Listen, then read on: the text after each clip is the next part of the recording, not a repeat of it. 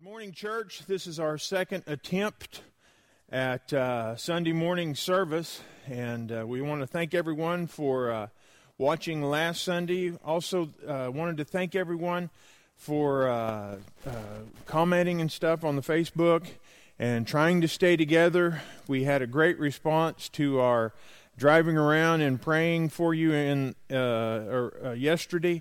we drove around in Cindy's uh, convertible, and that's why my face is so red. I have I got a sunburn, and so anyway. But we had a good time. I hope that everyone's safe. We had a praise today. Julie Arrington uh, had, because of some of the things that were going on, had lost some of her uh, cleaning uh, customers, uh, but uh, that was made up. Had some new uh, some new work come, and she sent us a text and was praising the Lord for that. So we want to praise the Lord for being with them during this time. And so, anyway, I know that some of you are in hard places, and we are praying for you and lifting you up. So, before we go to our sermon this morning, uh, let's pray. Father, we just ask that right now wherever anybody's at and whatever time that this is listened to, Father, I pray that you would set that time and place aside and that it would be a holy place and a holy time.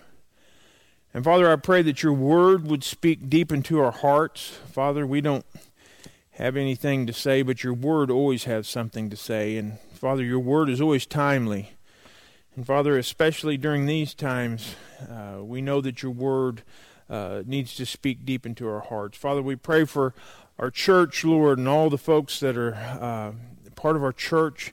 Pray that you would lift them up. Pray that your hand would be upon them. Father, we thank you that Jill Calloway is doing better, and we praise you for that. We praise you for what you're doing in the Arrington's home, and pray that you would just continue to provide for, for everyone, Father, that needs uh, your provision during this time. Father, we just ask that in these next few moments, that we would allow you to come into our homes and to speak into our hearts. Father, I pray that our kids and our family would just hear your voice today and your words. And we ask these things in Jesus' name.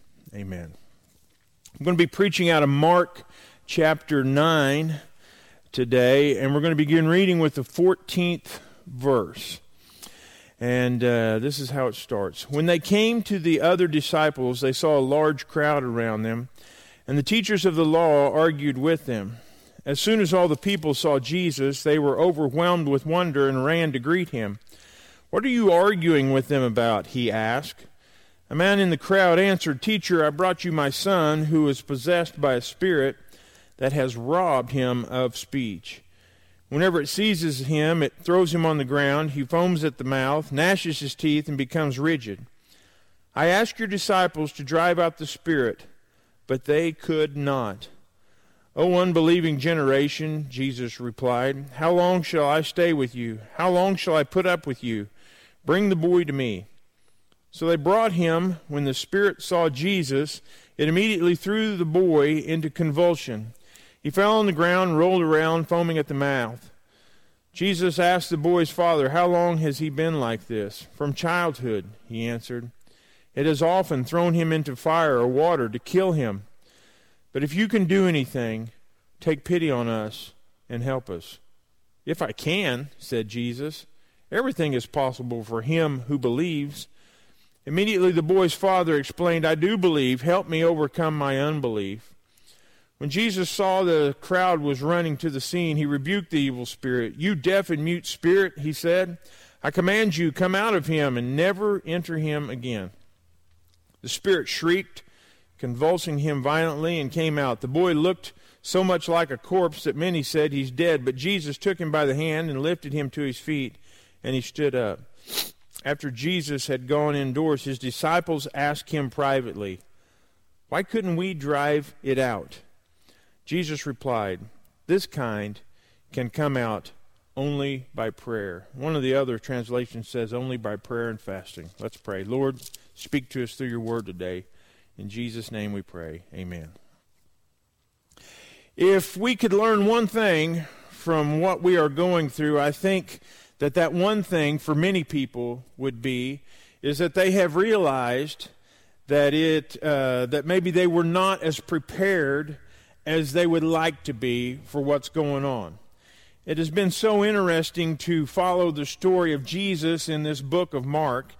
And I've been following, I've been a follower of Jesus myself for over 40 years. I was saved as a child, and I am a follower of Jesus. And so I, I look at how I followed Jesus and how the disciples followed Jesus. The disciples had been with Jesus for three years. And sometimes when we're reading the Word, we make fun of them and we say, why couldn't they see what was going on here? Why were they not ready for the things that they saw? And yet, if I'm really honest, I find myself thinking I probably have more in common with the disciples than I care to admit. In this scripture today, this boy is possessed by an evil spirit, and the word says that it has robbed him of his voice. Satan always seeks to rob and to kill. It robbed him of his voice, and it was trying to throw him into water, trying to throw him into fire, and it was trying to kill him. And that's what Satan always tries to do. And this demon is robbing him literally of his life.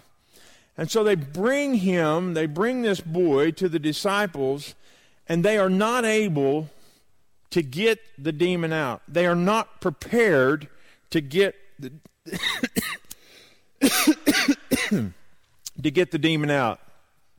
And yet Jesus is able. And after he asks, after he casts out the demons, the, the disciples are like, why couldn't we do that? And the King James Version says that this can only be done through prayer and fasting. So, so what does that mean? What is he saying? He is really saying to them, You were not prepared. You did not prepare yourself to do what needed to be done in this particular situation. In this particular situation, you had to be prepared to do the casting out, and you hadn't done what needed to be done before you got there. And when it comes to this COVID 19 thing, people, some people were prepared more than others. People who were prepared had a little more peace about it than others did. We've seen people in a panic, and we've seen people uh, doing things that uh, were really kind of odd. And the difference is that there were some people who were prepared, and then there were some people who were not prepared. Luke said last week that he was in Dollar General hiding toilet paper behind diapers. That's just weird. He wasn't prepared. And I'm at home with, I've got a bale of toilet paper that my wife bought at the Sam's. And so uh, those things show there's a difference between prepared and not prepared. And here's the deal there's no shortage of toilet paper anyway. It's one of those things. Toilet. I was thinking about this. Toilet paper is not seasonal. There are not times when you need more toilet paper than you than others. Maybe Thanksgiving, maybe Christmas, but pretty much, and maybe like Halloween if people are toilet paper in the houses. But pretty much, it's just the way that it is, and or maybe 50 cent corn dog day at Sonic. I don't know, but it's it's there's no there's no uh, there's no time that we really need more, and so the, what's what's the difference? The people were the people are panicky. People are panicky because they're not prepared. They weren't prepared. And people are thinking now, I might should, uh, you know, our whole thought process is, is a little bit different than it was even two weeks ago. People are thinking, I might should keep a little more food in my house. I might should keep a little more cash in the bank. I need to be more prepared. And I think this idea of being prepared is more in people's minds than maybe it has ever been in their life. But the time to prepare is always before the situation comes to being. Uh, if you're in the middle of the situation, it's too late to get prepared. We have to prepare before. And I'm not trying to make you feel bad if you're not prepared. I'm not trying to make uh, make. That's not what I'm saying here. What I'm saying here is, and I think it's all in all of our minds, is the time to prepare is before you need to prepare. And this is what Jesus is trying to say to his disciples. He's saying, You have to be spiritually prepared to meet up with the things that Satan's going to throw at you. You see, they're facing a spiritual problem and they, and they can't handle it. They are not prepared for it, they're not ready for it. And Jesus says that in order for you to do this kind of spiritual warfare that they were getting ready to be involved in, that they had to be prepared. They had to pray and fast before they met up with this thing, and they had to be prepared, and they had to not do it that day, they had to do it before it got there. They weren't prepared for what they were facing in that moment. And I started looking back through Mark, and it talks about uh, Jesus and all the times that he was going off by himself and praying. He was preparing. And we tend to be like we have been with this COVID 19 thing. We wait, and then, when we, then we react. And being prepared is a lot better. I want you to notice the difference. What if everybody in the United States had six months of food in their house? or they had six months worth of funds in the bank. That would have been ideal. And I'm not saying that, I mean, not everybody can do that, I know. But I'm just saying if we were prepared, the reaction would be completely different. We would not be panicky. Let's take, for example, if one man has $10,000 in the bank and another man has 10 in the bank. The guy with 10,000 is probably not going to be panicky as the guy that has 10. Both aren't going to go to work for a month, but one of them is going to be panicky. Being prepared changes everything, but it has to be done ahead of time. And Jesus was always out, and it talks about him all the time. He would get by himself and he was praying. And when he was praying, he was preparing for these things that he was going to meet up with. So when he so when they came up, we don't see Jesus in a panic. He's always calm. He was always prepared. He had already prayed. He had already fasted. Prayer equals according to what Jesus says here, prayer equals preparation. If you look at the different things just mentioned in Mark in chapter 4 of Mark, uh, they're out on the on the Sea of Galilee and a storm blows up. The disciples are in a panic. Jesus is sleeping. What's the difference? One is prepared and one is not. In chapter 6, you see there's 5,000 people that need to eat. Jesus is not panicky. He says, Let's feed them. The disciples doubt and they say, Let's send them away. There's two different reactions to the same problem. Jesus is prepared, and the disciples are panicking.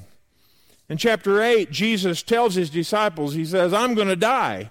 Jesus is very calm about this, and, and the disciples are, are very not calm about this. Peter rebukes him and says, You can't do such a thing. This isn't going to happen. Jesus is prepared, and Peter is panicking. It's interesting if you go on and in uh, just before this, uh, scripture here in chapter 9, we have the transfiguration, and Jesus brings just a handful of his disciples up there, and he talks to Elijah and Moses, and, and Jesus is prepared to do this. He's been praying and fasting. This is not a surprise to him. His heart is ready, he is prepared to meet them. And Peter is, is so dumbfounded, he goes, uh, uh, uh, let, let, Let's build three shelters.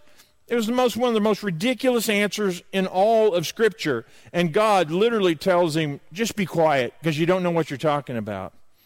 One is prepared and one is panicking. And we see this throughout all of Scripture. Jesus, because he prays, is prepared, and we don't see it in Scripture of the disciples getting away and doing this prayer and preparation for what might be coming up. And so Jesus is always calm, and the disciples are nearly always panicky. And we have all seen the importance in these last few weeks of being prepared in our house. And we are preparing for a virus that seeks to harm us. But this, this morning, I want to ask you are you preparing to meet an enemy who seeks your eternal destruction every day. As we've been talking about this virus, we've been talking about it like it's a war, and, and I suppose that it is. But as Christians, we're, and just as people, we're in a war every day against Satan, and yet I think we've probably fought this COVID virus harder than we fight Satan, who seeks for our eternal demise. And Jesus says the only way to pray for uh, to prepare for this, the only way to get your heart ready for this battle that you're going to be in is prayer and fasting. And too often we find ourselves facing these things and we're not prepared. We haven't been praying, we haven't been fasting because we've not been like Jesus has been doing and we haven't got away and we haven't prayed and fasted. And Jesus was always prepared but his disciples were always panicky, and too often we're like them instead of him. He was ready for whatever came because he was praying and fasting.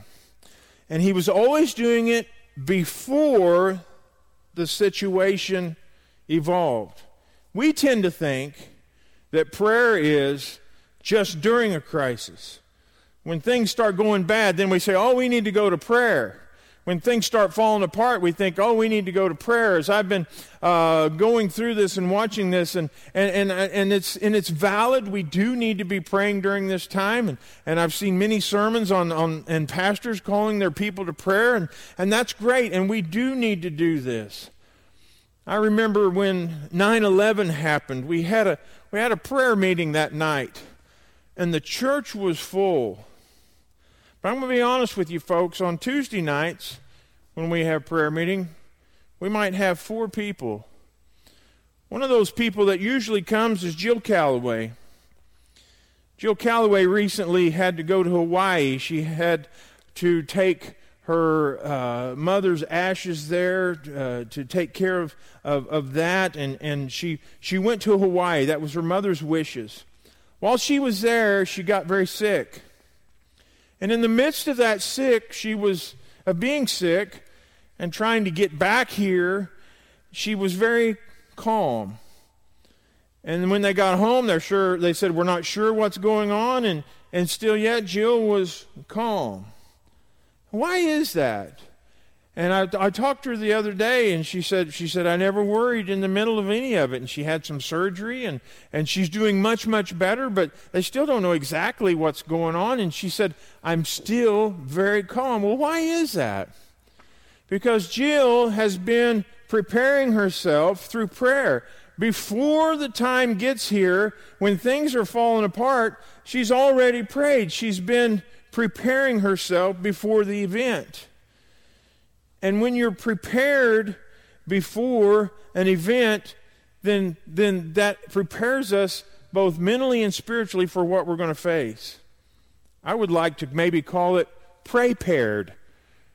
Are you prepared for what you're going to get ready to, re, to, to meet in the days to come? Were you prepared for the pandemic, prayer wise? Had you been praying before this happened? Did you ask God, you know, I don't know what's coming down the road, God, but whatever it is, help me and, and, and, and, and be with me and show me what's, what's, uh, what I'm going to be facing. And God, in the midst of this, I just want to know you. I want to ask you this Have you prayed more since the pandemic? Or did you pray more before the pandemic? Sometimes we wait till we're in the midst of it to start praying, and God seeks for us to be prepared before it happens. Prayer is not just to get us through a crisis, but prayer is to prepare us for what crisis is coming. And I'm going to tell you something there is always a crisis coming. Prayer prepares it prepares us for what is coming. And there's always something coming down the road. The enemy is always seeking to destroy. And we are at war all the time. And Jesus understood this. And that's why he was always praying and always preparing.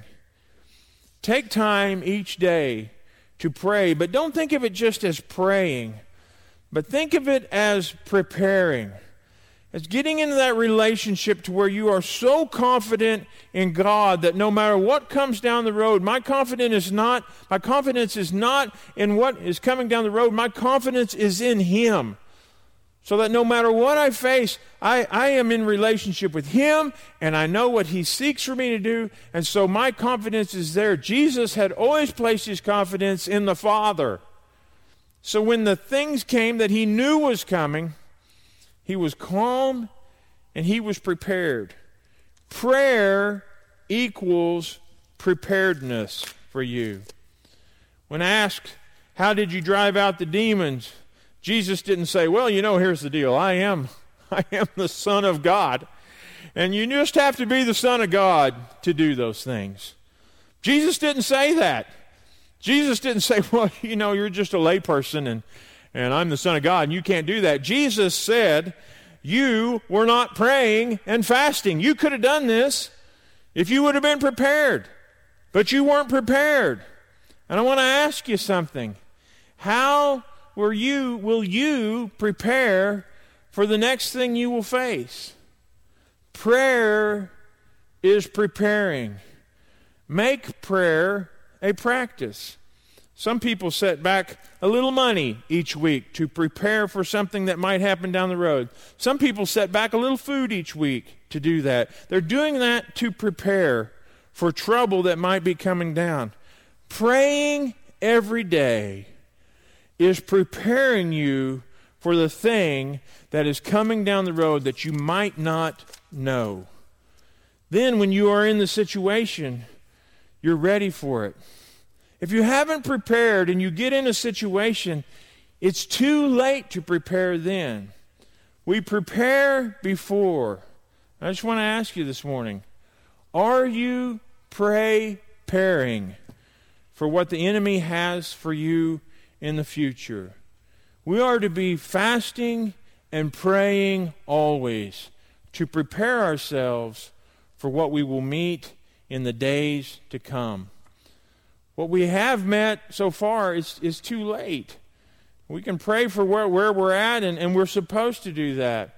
But I want to tell you, folks, when this COVID 19 thing has come and gone, that will not be the last thing that tries to destroy you in your life. Satan is always trying to destroy us.